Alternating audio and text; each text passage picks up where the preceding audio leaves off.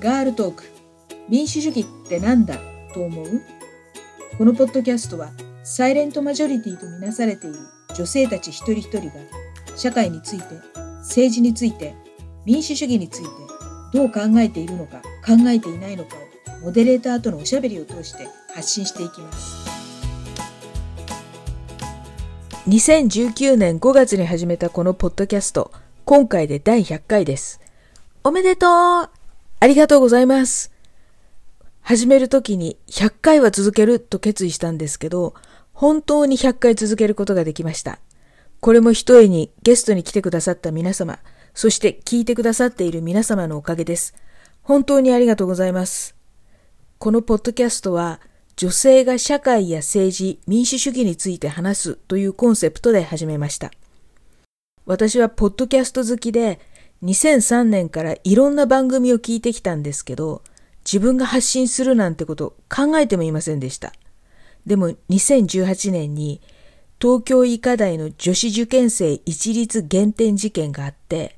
女性が声を上げないとっていうか、女性が思っていることを世間に向かって喋らないと何にも考えていないことにされて、何にも考えていないならこっちで勝手に決めていいだろうってことになって、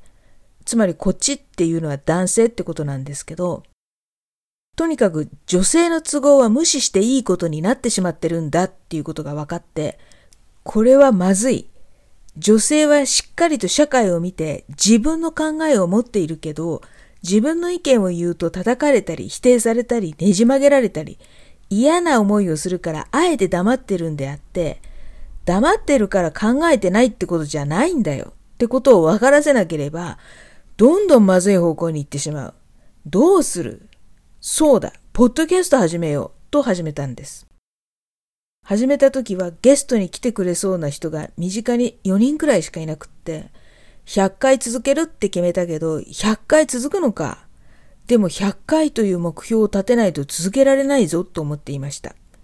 始めてみたら、まさに犬も歩けば棒に当たる。笑っていいとも友達の輪。じゃないけど、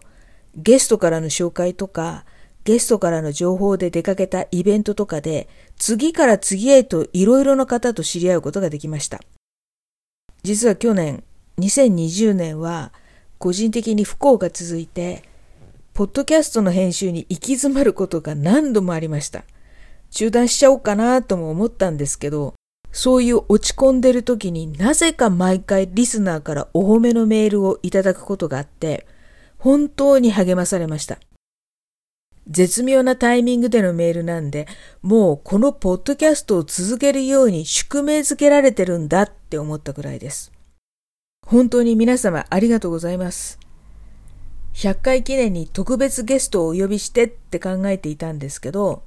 今回はゲストなし、ノーゲストで100回続けて見えてきたことを私の一人語りでお届けします。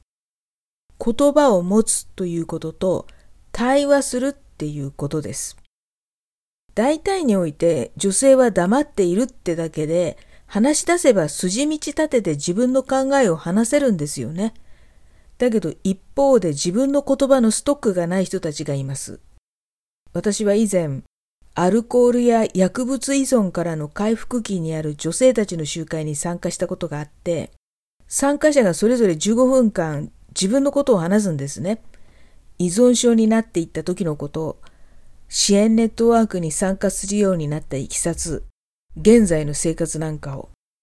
社会復帰している人たちは以前はこうだったけど、今はこんな風に考えられるようになったっていうことを15分間途切れずに話してくれて、その話にはすごい胸を打たれました。でも支援ネットワークに参加したばかりの人はまだ言葉を持っていなくて、3つくらいしかないんです。なんか、すっごい、っていうか、なんか、すっごい、を延々と15分繰り返してる。彼女たちは男性からの暴力の被害者でもあって、当時自分の言葉でもって言い返すことができなくて、おかしいと感じながらも言い返せないから、言いなりになるしかなくって、そのストレスで依存症になってしまった人もいるようです。でも支援ネットワークでこうやって人前で話すことで言葉を獲得して、自分の考えを自分に対しても言えるようになって、依存からの回復が始まったという感じでした。私も言葉のストックが少なくて、もや、イラッとしても、それをうまく言い表せなくて、口をパクパクするだけってことがよくあります。このポッドキャストはゲストが女性だけなんで、フェミのポッドキャストと思われるみたいなんですけど、そんなつもりはなくて、ただ自分と同じ考えを発言している人がいるって励みになったらいいなとか、行動している人の話を聞いて、自分もやってみようかなと行動する人が増えたらいいなとか、そんな感じでやってるんです。でも、2019年5月からこの配信の2021年5月までの2年間に、本当にいろんな女性蔑視の出来事が次から次へと起こって、個人的にもピキッ、ピキッってくることがあって、この社会は男女同条件じゃないってことがよーくわかりました。男には代々受け継いできた既得権益があり、男女で全く違う社会に生きてる。この世は実はパラレルワールドなんだってことが分かりました。見ていると、男性の既得権益はどうやら資本主義と結びついてるらしいってことが分かってきました。チューズライフプロジェクトの番組で岡野弥生先生が資本性とフェミニズムについての上野千鶴子先生の本を紹介したのを聞いて、すぐに図書館で検索して借りました。家父長制と資本性、マルクス主義フェミニズムの地平という本です。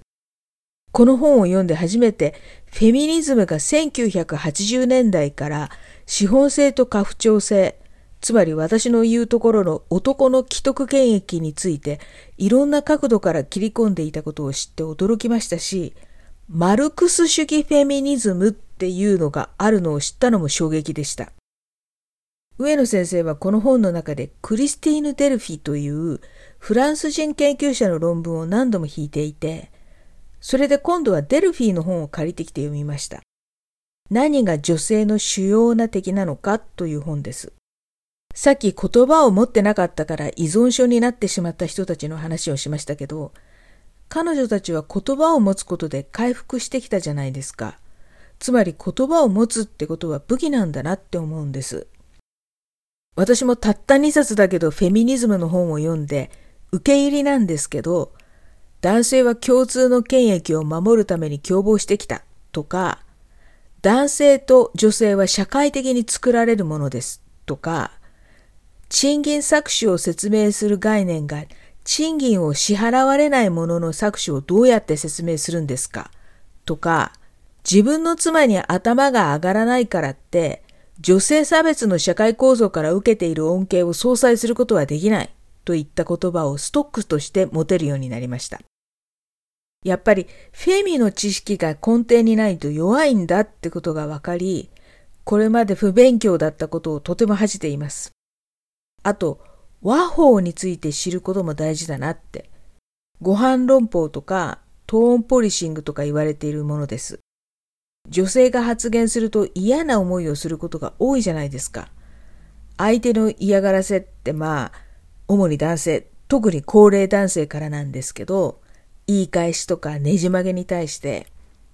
出ましたご飯論法とか、それってトーンポリシングですよねとか、そこまで私のことを気にかけてくれてありがとうございます。お返しはできませんけど、とか、あなたが骨の髄まで搾取されてきたことはよくわかります。とか、そういう切り返しで嫌な思いを避けることができるんじゃないかという気がします。マトリックスでキアヌ・リーブスが銃弾を避けたみたいに。それともう一つ見えてきたことは対話。周りの人たちと話すってことが全ての始まりになるんだってことが分かってきました。社会がおかしい、政治がおかしいっていうことを胸の中で思っているだけでは何も考えてないことにされて、お前ら何も考えてないから政府の好きにしても文句ないだろってことになる。大きなムーブメントで政治を変えるっていうのは壮大なんですけど、千里の道も一歩から、まず身近なところから自分の考えを人に伝えることから始まるんじゃないかと思います。何か始めれば自分と同じ考えの人とつながりができてくるってことを私はこのポッドキャストを始めて実感しています。本当に犬も歩けば棒に当たる。蛇の道は蛇です。言葉を持っていると自分の考えを相手に的確に伝えることができるし、違う考えの人にぶち当たってしまった時も相手の言いなりになることは避けられるんじゃないかなって。斎藤浩平先生の人申請の資本論のことをまた持ち出しますけど、社会の3.5%の人たちが本気で立ち上がると社会が大きく変わると書かれてあって、3.5%って100人中3人か4人ってことですよね。つまり自分の他に2人か3人の仲間がいて真剣に話し合って取り組み続ければ社会を動かすことができるようになるってことじゃないですか。とはいえ、やっぱり多数になることを目指していかないとなと思います。民主主義って基本が多数決で決まるものだから、少数のままでは弱い。多数になることを目指していくことが肝心だと思います。ただ、グループが大きくなると、総論賛成、格論反対で分裂してしまうことがリベラル左派の弱点なんですけど、これをどう乗り越えるのか。私の当面の課題は、とりあえず一旦相手の話を受け止めてみるってことです。受け入れるわけではないんです。人って相手が形だけでも自分の話を受け止めてくれたとわかると、あまり我を張らないんじゃないかなって思うんですよね。幕末のこと考えると、水戸藩士は厳密すぎて自爆したけど、薩摩と長州は同盟して明治以降日本を牛耳ったじゃないですか。それから政治についての知識を持つことも有利になる気がしています。市民活動は政治につながっているから、政治の知識があると自分たちの思う方向に社会を動かすための次の手を考えることができるし、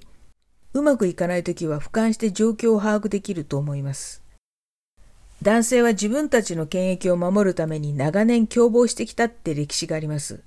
だから彼らは自分たちが多数になるためのスキルを代々受け継いできてるんですよ。多分。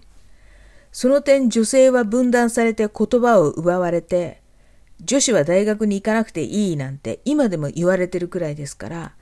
女性同士で共謀するってことのスキルをほとんど持っていないんですよね。でも女性にはケアの倫理が備わっているし、シスターフットがあるから、これはすぐに克服できると思います。もうこれからは男子は黙っていなさいよの時代ですよ。それもこれもまず最初の対話からです。私もポッドキャストを通じて対話を広げていこうと思います。目標の100回に届きましたけど、これからも配信を続けていきますので、どうぞ皆様引き続きお聞きくださいますようお願い申し上げます。これからもいろんな女性にいろんなお話を伺っていきます。今回も聞いてくださりありがとうございました。